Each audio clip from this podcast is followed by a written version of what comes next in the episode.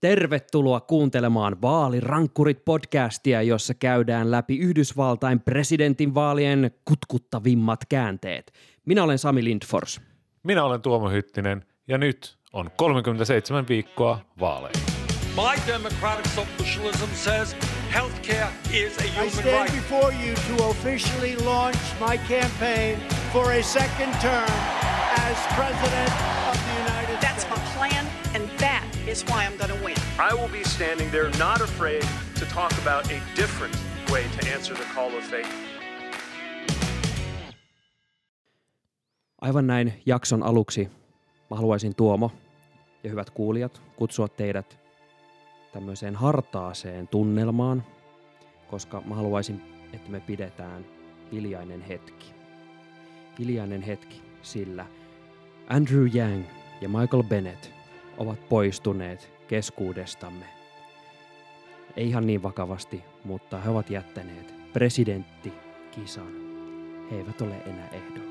Otetaan viiden sekunnin hiljaisuus. Sami, saat vitosen, jos muistat, missä osavaltiossa Michael Bennett on senaattorina. Tämä on, tämä on kisa, johon mä en halua lähteä. Mä haluan antaa semmoisen vaikutelman, että mä oikeasti tiedän, mistä mä puhun tässä podcastissa. Mutta hei, enää yhdeksän ehdokasta on jäljellä demokraattien esivaalikisassa. Sä saat ja... vitosi, jos sä osaat nyt heittää lonkalta kaikki. Nyt vaan niin annat palaa. Joe Biden, Elizabeth Warren, Pete Buttigieg, Bernie Sanders, Amy Klobuchar, Deval Patrick, Tulsi Gabbard. Ei kyllä nämä kaikki pitäisi tietää, mutta enempää ei tule mieleen. Joo, tämä on, siis oikeasti Tämä on ihan järkyttävää paljastaa että vielä just tällaisessa podcastissa, jossa me olemme myös suuria erikoistietäjiä tässä asiassa. Mutta ihan oikeasti siis mä yritän nyt tässä kaivaa tota just lennosta sitä listaa, että missä ne kaikki nyt hemmettisoikoon on. Saanko sanoa, mulla se lista on tässä. No just Tom Steyer ja Michael Bloomberg tietysti. Steyer ja Bloomberg, totta kai. Eli kaikki poliitikot tuli miljardöörejä, en muistanut. Tuomo, onko sinulla sinussa semmoista pientä – luokkataistelijaa sisimmissäsi. Todennäköisesti kyllä. Mutta hei, pitäisikö meidän mennä tuonne New Hampshireen? No mennään, mennään sinne, eli äh, juuri tänä aamuna heräsimme molemmat, äänitämme siis tätä podcast-jaksoa keskiviikkona seitsemän aikaan, aikaan ja tota, äh, itse asiassa jo 13 tuntia sitten katselin puhelinta ja siellä näkyy aika, se, se, no siis siellä näkyi sellaisia otsikoita ja lukemia, mitä oikeastaan osattiin odottaakin. Et toisin, toisin kuin Iowassa, jossa kaikki meni ihan plörinäksi, eikä sitä sotkua ole vieläkään oikeastaan ratkaistu. Kuuntele edellinen jakso, jos et tiedä vielä, mistä puhutaan, mutta siis kaikki meni ihan mönkään, uudelleen laskentaa tulossa ehkä ja kaikkea. Mutta New Hampshire, siellä kerättiin koko potti, vanha kunnon lippuäänestys, muah, kaikki toimii. Ja Tuomo, kerropas meille, mitä siellä kävi. Bernie Sanders, Vermontin senaattori, voitti 25,7 prosentin ääniosuudella.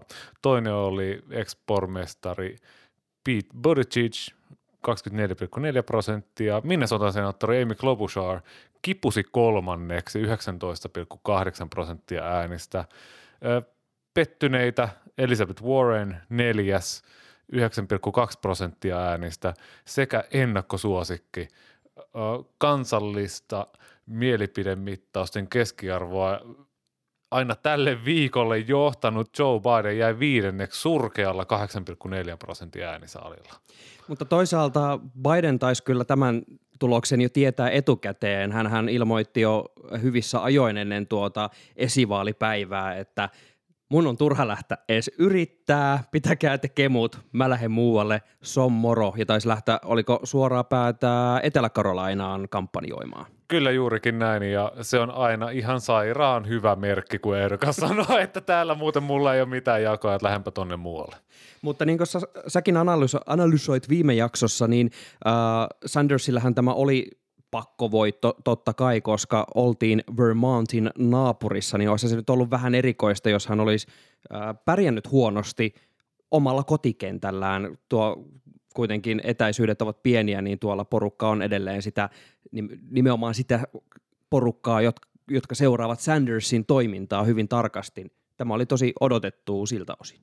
Kyllä, mutta nyt kun mä katson tätä eroa, että Sanders voitti noin 1,3 prosentin erolla Pete Buttigiegin, niin se on tosi paljon vähemmän kuin mitä me alun perin ajateltiin.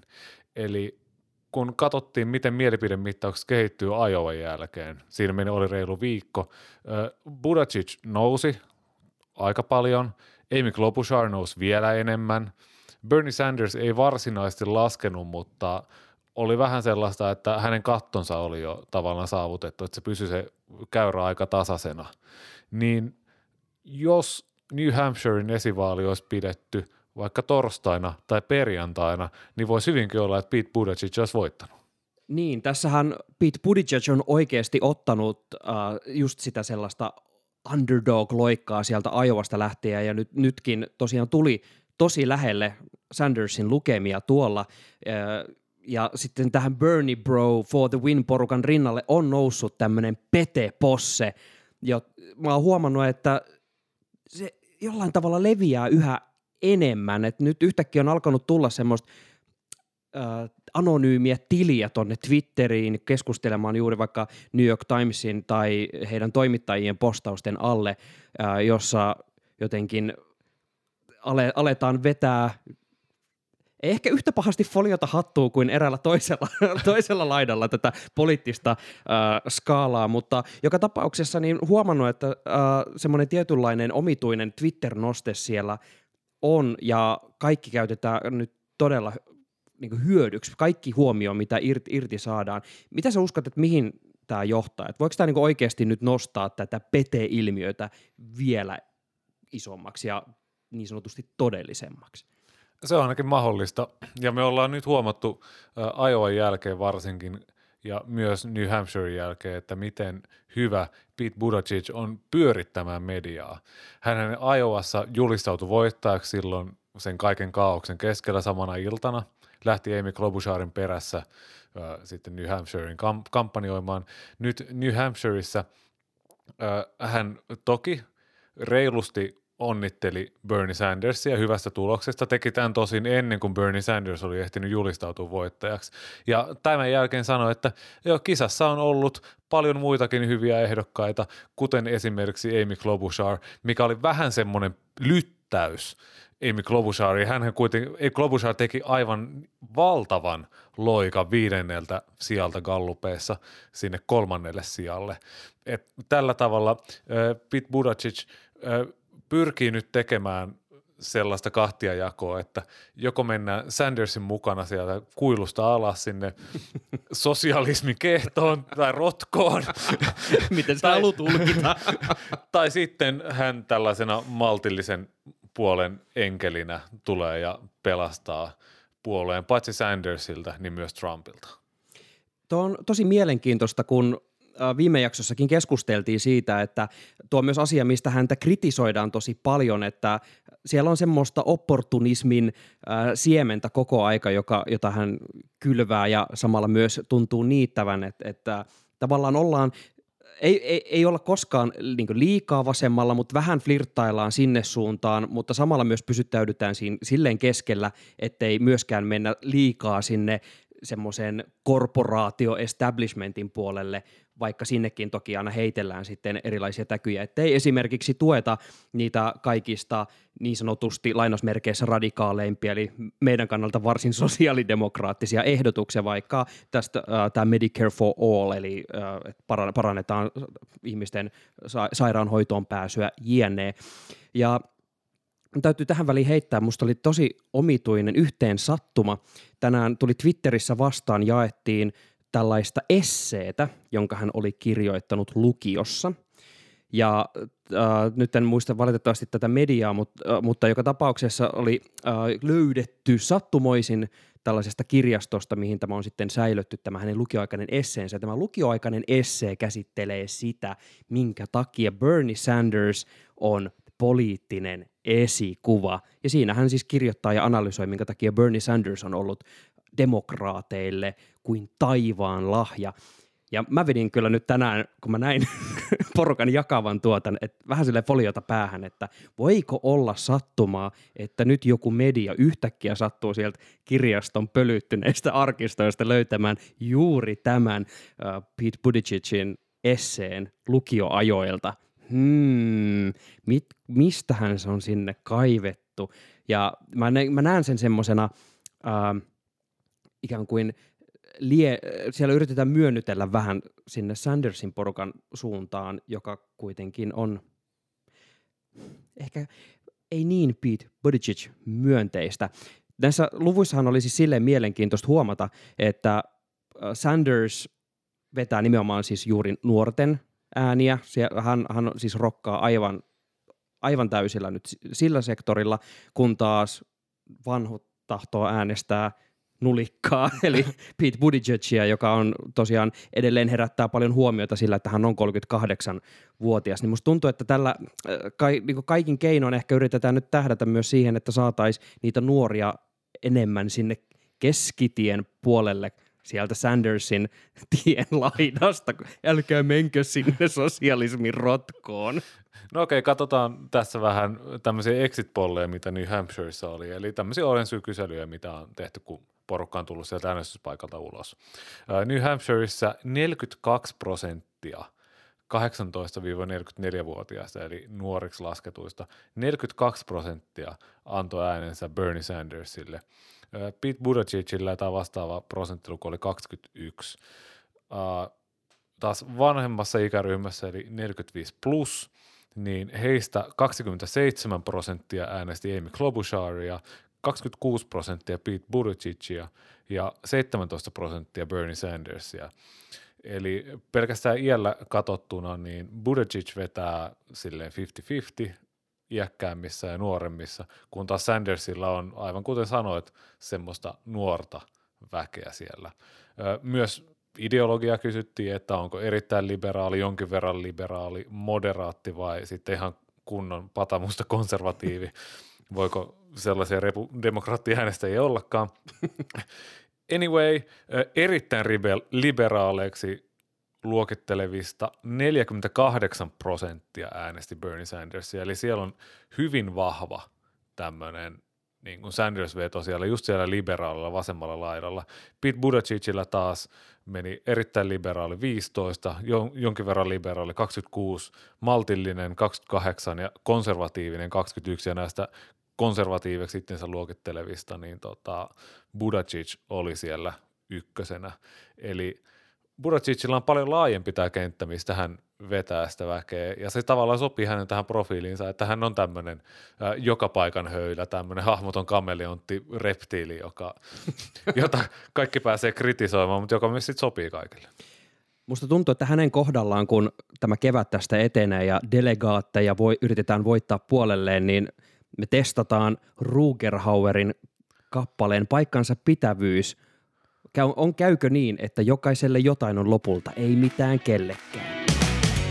Me saatiin Twitterissä myös kysymyksiä tämän New Hampshirein tulosten julkistamisen jälkeen. Jaro Tampereelta äh, katseli vähän tätä uutisointia, millä tavalla New Hampshirein tulosten jälkeen tilannetta analysoitiin ja aika semmoista Sanders-vetoistahan se tuppas olemaan ja Buttigiegia on myös hehkutettu tosi paljon ja myös tämä, että Joe Biden jäi tuolla niin heikoille sijoille, niin tässä heräsi semmoinen kysymys hänellä, että onko peli nyt pelattu? Onko tämä ikään kuin lopputie katettu Sandersin voittokulkuelle vai joudutaanko siinä vähän skapaa Buttigiegin vai Ollaanko oikeastaan edes aloitettu vielä kisaa? Ollaanko vasta saatu pyöriteltyä kädet alkuverryttelyssä?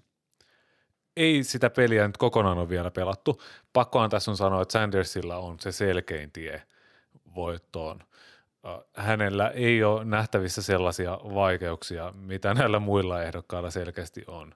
Jos mietitään sitä ja Pete Buttigieg, Iowa ja New Hampshire oli hänelle sellaisia helpoimpia osavaltioita – ja nyt jos haluaa pärjätä Nevadassa, Etelä-Karolainassa supertiistaina, niin nyt pitää alkaa sit lyömään niitä lohikärmeitä, että se niinku, mieka, miekan on parempi olla terävä ja niinku, hevosen kunnossa, että kun lähtee sinne ratsastamaan. Öö, katsotaan seuraavana taisi olla kolmanneksi eniten delegaatteja muistaakseni Amy Klobucharilla. Uh, niin siis tähän väliin on varmaan hyvä muistuttaa, että delegaatteja on ollut jaossa tähän mennessä kuutisenkymmentä jotain, ja jos haluaa varmistaa oman presidenttiehdokkuutensa, niin täytyy päästä jo lähemmäs kahta tuhatta, ja äh, nyt täytyy taas katsoa, katsoa lukuja, mutta että jos on nyt ollaan, äh, että Sanders ja Buddy Judge on siinä y, niin ensimmäisillä sijoilla ja heillä on niin 20 jotain delegaattia voitettuna, niin ollaan vasta tämmöisessä prosenttiluokassa, eli tavallaan ne isoimmat käänteet on kuitenkin vasta edessä. Kyllä, kyllä, mutta jos me katsotaan taas sitä, että ketä siellä nyt on, sanotaan vaikka kolmas haastaja Amy Klobuchar. Uh, hänellä hän pärjäsi nyt New Hampshireissa hyvän debatin ansiosta. Hän nousi ihan siinä lopussa. New Hampshirein osavaltion asukkaat on kuuluisia siitä, että he päättää vasta vaaliurnille mennessä, että ketä hän äänestää. Ja Amy Klobuchar vei siinä voiton. Mutta taas hänellä on ollut omia ongelmia just vähemmistöjen keskuudessa. Nevadassa ei ole, silloin kun sieltä on dataa saatu, niin ei ole pärjännyt hyvin, Etelä-Carolinaissa ei ole pärjännyt hyvin. Et vaikka hänellä on pitkä kokemus, niin häntä ei kuitenkaan tunneta sitten muualla kuin näissä pohjoisen valkoisissa osavaltioissa. Yksi, mistä on tietysti puhuttu paljon nyt, kun Jarokin kysyi, että onko peli nyt pelattu, niin hän varmaan viittaa varapresidentti Joe Bideniin, että miten tässä pärjätään. Ja tosi paljon mitä on mediaa tänä päivänä ehtinyt selailemaan jenkkimediaa, niin on kysytty, että selviääkö Joe Biden edes Etelä-Carolinaa asti, että nämä tulokset on ollut niin huonoja. Ja mä väitän, että ennen Etelä-Carolinaa hän ei tee sitä päätöstä siitä, että lähtisi pois tästä kisasta. Nevada ja Etelä-Carolina on hänelle sellaisia vahvimpia osavaltioita, semmoinen niin kuin – turvatyyny, jota halia silloin yön pimeinä tunteina. Että vaikka hän on katsonut, että gallupit laskee, laskee, Sanders nousee, nousee, niin hän on aina pystynyt siihen niin kuin turvautumaan ja halimaan. Että aivan varmasti sinne asti mennään. Luulisin, että kyllä ainakin supertiistain yli, että se alkaa jo olla niin lähellä sitä Etelä-Karolainan vaalia. Mutta sen jälkeen, että riippuu tietysti, että kuinka hyvin Sanders pärjää, niin – se, että alkaako Sandersin pelkoste olla niin suurta, että Biden lähtee pois ja antaa tukensa jollekin muulle, niin se jää nähtäväksi. Hämmentävä tilasto muuten. Joidenkin laskujen mukaan Joe Biden on 32 vuotta ö, kampanjoinut tai ainakin harkinnut presidenttiehdokkuutta ja hän ei ole koskaan tullut esivaaleissa neljättä sijaa korkeammalle. ai ai. Eli toisin sanoen petrattavaa riittää tämän unelman toteuttamisessa. Mutta hei, tässä oli tota, he, he, hyvä aasinsilta Jaron toiseen kysymykseen, koska tämä on myös, mikä oikeastaan hämmentää äh, näitä lukuja katsoessa, että äh, ja tämä on puhuttanut siis just viime presidentinvaaleista asti. Voiko olla niin, että gallupit on taas ihan juosten kustuja mihinkään ei voi luottaa, koska Joe Bidenille näytettiin niin isoa nousua ja oli niin isossa asemassa ennen näihin ensimmäisiin esivaaleihin lähtöä ja sitten totaalinen sulaminen, niin vastataan nyt kysymykseen, onko gallupit väärässä? Ei. Gallupit yleensä ymmärretään väärin. Gallupit eivät ole ennusteita. Niissä katsotaan sen hetkistä – mielipidettä, mikä silloin kulloinkin mittausajankohtana sattuu olemaan. Siihen vaikuttaa totta kai, että mikä on otos, kuka sen on tehnyt, eri tutkimuslaitoksilla eri tutkimusmetodit vaihtelee hyvin paljon ja jotkut sivustot esimerkiksi luokittelee sitten ihan tällaisilla kouluarvosanoilla näitä mittauslaitoksia ja antaa niille sitten painoarvoa sen mukaan. Ihan kun puhutaan, että ovatko gallupit väärässä, niin gallupeissa näkyy, ennen esimerkiksi New Hampshirein osa, osavaltion esivaaleja, että Klobuchar nousee, Buttigieg nousee, Biden laskee. Sitä taustaa vasten niin tämä tulos oli ihan odotettu. Ja mitä vuoteen 2016 tulee, niin mä haluaisin nyt kumota sen myyti, että Gallupit ei silloinkaan ollut väärässä. Kukaan ei vaan osannut odottaa sitä, että Trump voittaa. Ja nyt tuntuu, että tässä on vähän samaa, alkaa olla sellaisella niin kuin liberaalilla jenkkimedialla, että – että eihän se Sanders nyt vaan voi voittaa. No et, mistä se et, Nate Silver, siis Nate Silver siis kaikille ku, kuulijoille tiedoksi siis on tämä 538-sivuston legendaarinen perustaja ja tilasto Niilo, joka analysoi näitä vaaleja. Ja hänkin kirjoitti niiden presidentin vaalien jälkeen tosi paljon ja pitkästi siitä, että, äh, että nämä ei mennyt ihan nappiin he, heilläkään, kun näitä äh, ennusteita ja galluppeja ja kaikkea pyöriteltiin ja yritettiin ottaa vähän selvää, että missä mennään. Niin mitä se kaikki vaahtoaminen oli? Mikä siinä siis meni vikaan? Siinä meni vikaan se, että kukaan ei uskonut, että Donald Trumpista voisi tulla presidentti. Eli oliko niin, että tavallaan se analyysi oli aivan vinksahtanut? Eli toisin sanoen katsottiin niitä lukuja väärät lasit silmillä. Katsottiin lukuja ja sitten ei haluttu vetää ehkä niitä johtopäätöksiä, joita olisi haluttu vetää. Ja sitten täytyy myös muistuttaa, että se oli tosi pienestä kiinni, että Donald Trumpista tuli presidentti. Se oli muutama kymmenen tuhatta ääntä parissa osavaltiosta, jossa se oli kiinni. Ja sellaisten tapahtumien ennustaminen, niin se on todella, todella vaikeaa. Tai sitä, että sitä pystyttäisiin datasta havaitsemaan. Sitä vaan pidettiin niin mahdottomana, varsinkin sen kaiken ahdistelukohun ja sen, mihin me ollaan nyt jo totuttu kaikkeen tähän, tähän kaaukseen. Me olemme jo turtana. niin, kaikke, kaikkea sitä vasta oli vaan mahdotonta nähdä, että Trumpista voisi tulla presidentti. Mutta hei, Sami, täällä oli myös Twitter-kysymys sinulle, tai ainakin ajattelee, että osaat tähän vastata. Twitteristä Jan kysyy, että mikä tämä Pete Buttigiegin asemointi tällä oikea vasen akselilla oikein onkaan? No se on ihan hyvä kysymys ja musta tuntuu, että myös monet demokraattiäänestäjät haluaisi tietää, että mihin helvettiin se on tällä akselilla matkalla. Uh, mitä mä oon yrittänyt itsekin seurata tuota Bodicicin pyöriskelyä tuossa to, nimenomaan tuolla akselilla ja tässä koko skabassa. Uh, hän, musta tuntuu, että hän pelaa tosiaan aika varmasti, niin kuin tässäkin jaksossa olemme aiemmin puhuneet, että hän koittaa nyt vähän asemoitua semmoisella tavalla keskelle, että hän voi turvallisesti alkaa haalia vähän vasemmalta, mutta myös vähän sieltä äh, oikealta äh, itselleen tukea. Niin kuin tuossa aiemmin sanottiin, äh, sanottiin, niin hän on ehkä vähän semmoinen perusdemokraatti. Hän on, on kyllä sopivan liberaali demokraatiksi monessakin suhteessa, mutta – ei myöskään esimerkiksi uskalla kannattaa mitään hirveän rajuja esimerkiksi aselakien tiukennuksia. Hän kannattaa, äh, mä en ole ihan varma nyt edes, että mitä hän tarkoittaa, kun hän sanoo, että kyllä niihin voisi siis niin, tiukennuksia tehdä, mutta ei kuitenkaan esimerkiksi tällaisia AR-15 kie- kokonaan kieltämisiä julkisella paikalla tai muuta vastaavaa. Et, äh, vähän tämmöistä turvallista keskitien city-kepulaisuutta on havaittavissa. Oi, mullakin oli just kepulaisuus mielessä, mutta tämä mun mielestä toi sun analyysi kuulostaa oikealta, ja se kansi pitää mielessä, kun mietitään Pete Buttigiegin ja Bernie Sandersin eroa. Bernie Sandersillähän on tämmöinen – kaikki tai ei mitään, että hän on hyvin vahvasti siellä vasemmalla. Hänellä kukaan ei niin kuin mieti sitä, että mitä hän Bernie Sanders mahtaa tästä ajatella, kun sä sanoit noista aselakien tiukennuksista, niin esimerkiksi terveydenhuollon suhteen kaikki kyllä tietää, että mitä Bernie Sanders haluaa. Kaikki tietää verotuksesta, mitä Bernie Sanders haluaa. Kaikki tietää koulutuksesta, mitä Bernie Sanders haluaa. Että hänellä on tämmöinen ääri, siis periaatteessa äärivaihtoehto. Mä en sano, että hän on ääriehdokas, mutta hänellä on ainakin selkeä vaihtoehto.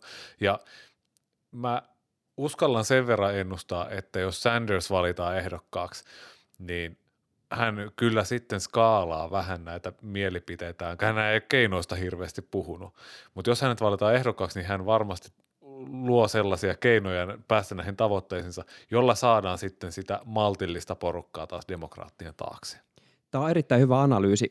Mä oikeastaan vielä haluaisin lisätä tuohon, että musta tuntuu, että Bodyjudge on oikeastaan te, aloittanut varsin nerokkaan kampanjan siinä, että hän on ottamassa Joe Bidenin taktiikan itselleen, mutta ilman juurikin sitä sitä semmoista pinttynyttä korporaation katkua, mikä sieltä tulee, sitä establishmenttia, ja luo itsestään sitä kuvaa nimenomaan sillä, että hänellä on tätä electabilityä. Hän on sellainen turvallisen, turvallisen demokraattipolitiikan äh, pylväs, ja sitten hän voi kamppailla ikään kuin tätä äh, Bernie Sandersin vastarintaliikettä vastaan. Ja sitten meidän kaikkien suosikkiosioon kaiken takana on twiitti, uh, Mä valitsin tällaisen twiitin tähän osioon, koska musta tämä oli täydellinen tiivis, tiivistys siitä, mistä olemme tässäkin jaksossa nyt puhuneet, eli Pete Buttigiegista. Tämä twiitti on Jose del Realilta, joka on Washington Postin tutkiva toimittaja, aiemmin ollut New York Timesissa ja Politikossa – ja Jose oli kysynyt puolisoltaan aviomieheltään, että Don't you find it surprising that an openly gay candidate is doing so well? Eli hän kysyi puolisoltaan, onko, äh, onko hänestä yllättävää, että avoimesti homoseksuaali ehdokas pärjää näin hyvin, viitaten siis Buttigiegiin. Ja tähän hänen puolisonsa, joka on myös politiikan tutkija, oli vastannut, I find it surprising that a mayor is doing so well. Eli hänestä on enemmänkin yllättävää, että pormestari pärjää näin hyvin. Ja tämä on mun äh, silleen mainio twiitti, että kun äh, jossain vaiheessa vielä puhuttiin tosi paljon siitä, ehkä puhutaan vieläkin, äh, että no voiko tälleen seksuaalivähemmistöön kuuluva henkilö jotenkin nyt olla varteen otettava presidenttiehdokas Yhdysvalloissa, niin kyllä mä oon huomannut paljon enemmän ihmettelyä siitä, että Kuopion kokoisen kylän jätkä tulee yhtäkkiä valtakunnan politiikkaan ö, kilpailemaan Bernie Sandersin kanssa. Ja mä haluan tässä välissä myös lähettää voimia Hoselle semmoisella transatlanttisella sateenkaarella, että, että kun hän on nyt mennyt tosiaan avioitumaan – politiikan tutkijan kanssa. Kaikki tuki sinne. Siellä varmasti katsotaan näitä skaboja aivan eri lailla kuin mitä esimerkiksi meidän huushollissa. Mutta tämä mun mielestä avaa myös hyvin sitä, sitä maltillisten ö, demokraattien tilannetta. Et katsotaan sitä vasenta laitaa, siellähän on tottu näkemään, että siellä on Bernie Sanders ja Elizabeth Warren, ja Warren nyt on selkeästi – jäänyt kakkoseksi tässä niin kuin ideologisessa kamppailussa. No se, mikä on tietysti yllättävää, on se, että myös tällaisessa naisten äänistä kamppailussa Amy Klobuchar näyttää vieneen voiton. Okei, otanta on pieni, mutta New Hampshireissa niin koulutetut naiset valitsi kuitenkin Klobucharin ennemmin kuin Warrenia. Mutta jos puhutaan tästä maltilli, maltillisuudesta, että siellä joku hemmeti pormestari vetelee maltillisen tämmöisen falangin ykkösenä, niin siellä on Amy Klobuchar, siellä on Joe Biden, siellä on miljardööri, entinen pormestari Michael Bloomberg – kaikilla heillä on tavallaan semmoinen oma kiinnekohtansa, semmoinen oma porukkansa. Kaikilla niin näkyy silleen, että jos kaikki sujuu oikein, niin musta voi tulla presidenttiehdokas. Ja se on just se ongelma, kun teitä on neljä, niin teistä voi vain yksi tulla, yhdestä voi tulla presidenttiehdokas, mutta kun he pysyy tarpeeksi kauan siinä omassa pienessä harhassaan, että jos kaikki menee oikein, niin musta voi tulla presidenttiehdokas. Heistä ei kenestäkään tuu, vaan sieltä vasemmalta pyyhähtää ohi 77-vuotias Bernie ja sitten katsotaan, että kuka harmaa hapsi sieltä Vermontista kruunataan heinäkuussa demokraattien presidenttiehdokkaaksi. Kiitos, että kuuntelit jälleen yhden jakson Vaalirankkurit podcastia ja loppuun pakolliset maininnat, että meidäthän löydät kätevästi niin Spotifysta kuin Apple Podcastseista ja Google Podcastseista ja monesta muusta podcast-palvelusta. Kaikissa suosituimmissa pitäisi Vaalirankkurit hakusanalla löytyä ja olemme myös Anchor-palvelussa, eli jos menet äh, tuonne Anchor-sivustolle meidän anchor.com kautta Vaalirankkurit, niin voit jättää meille myös ääniviestejä – ja antaa omat näkemyksesi, analyysisi, mitä vaan, mutta jos jätät, niin sun täytyy myös allekirjoittaa, että ne saatamme käyttää niitä myös tässä podcastissa, mutta se olisi ihan mahtavaa. Laittakaa ihmeessä analyysiä tulemaan, jos sellaista herää ja uh, voidaan sitten käydä dialogia. Vau! Ja jos pidit meistä, niin kerro ihmeessä kaverille ja Twitterissä ja Fasessa ja Instassa.